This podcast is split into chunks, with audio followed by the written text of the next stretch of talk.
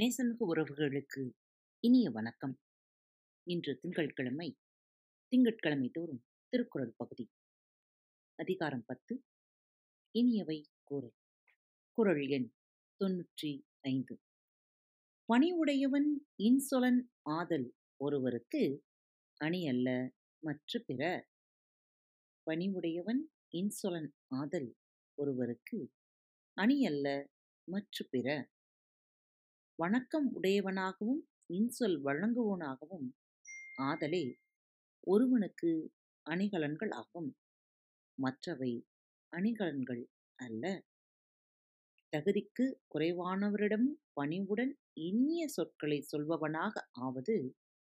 ஒருவனுக்கு ஆபரணம் பிற அணிகள் எல்லாம் அணிகள் ஆகா குரல் எண் தொன்னூற்றி ஆறு அல்லவை தேய அறம் பெருகும் நல்லவை நாடி இனிய சொலின்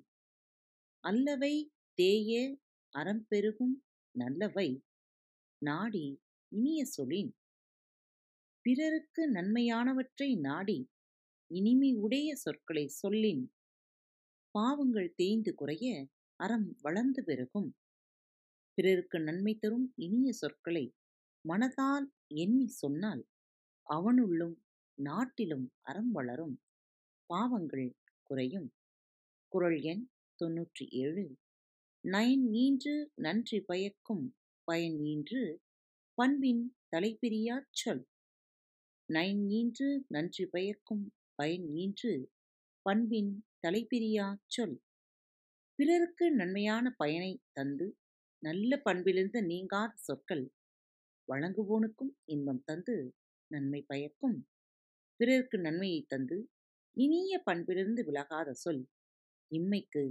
உலகத்தாரோடு ஒற்றுமையும் மறுமைக்கு அறத்தையும் கொடுக்கும்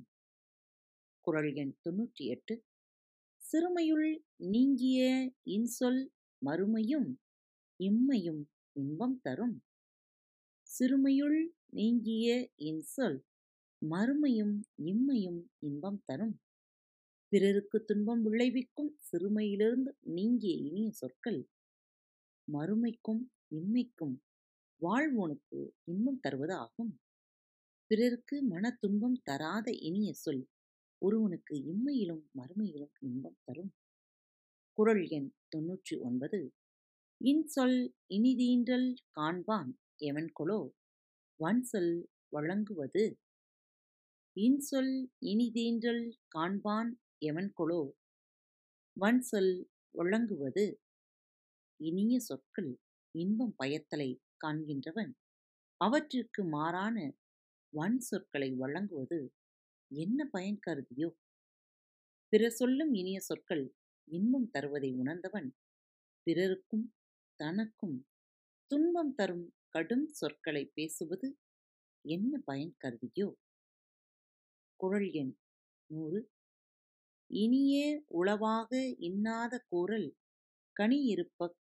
கவர்ந்தற்று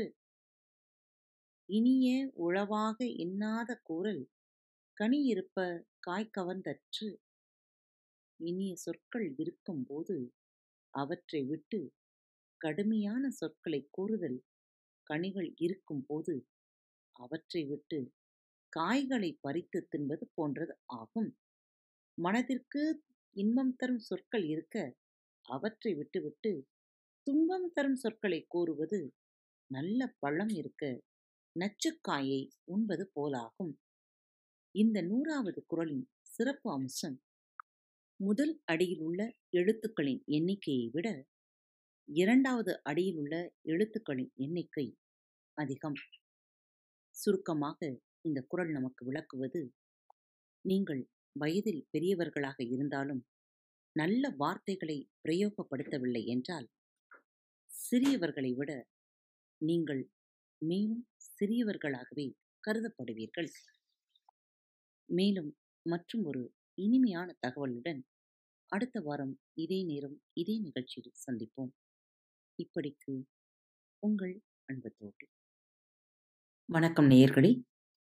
திருக்குறள் வலையொலி பக்கத்தை சப்ஸ்கிரைப் செய்யாதவர்கள் சப்ஸ்கிரைப் செய்து கொள்ளுங்கள் ஃபேவரட் பட்டனை அழுத்த மறக்காதீர்கள் உங்களது கருத்துக்களை மெசேஜ் பாக்ஸில் ரெக்கார்ட் செய்தோ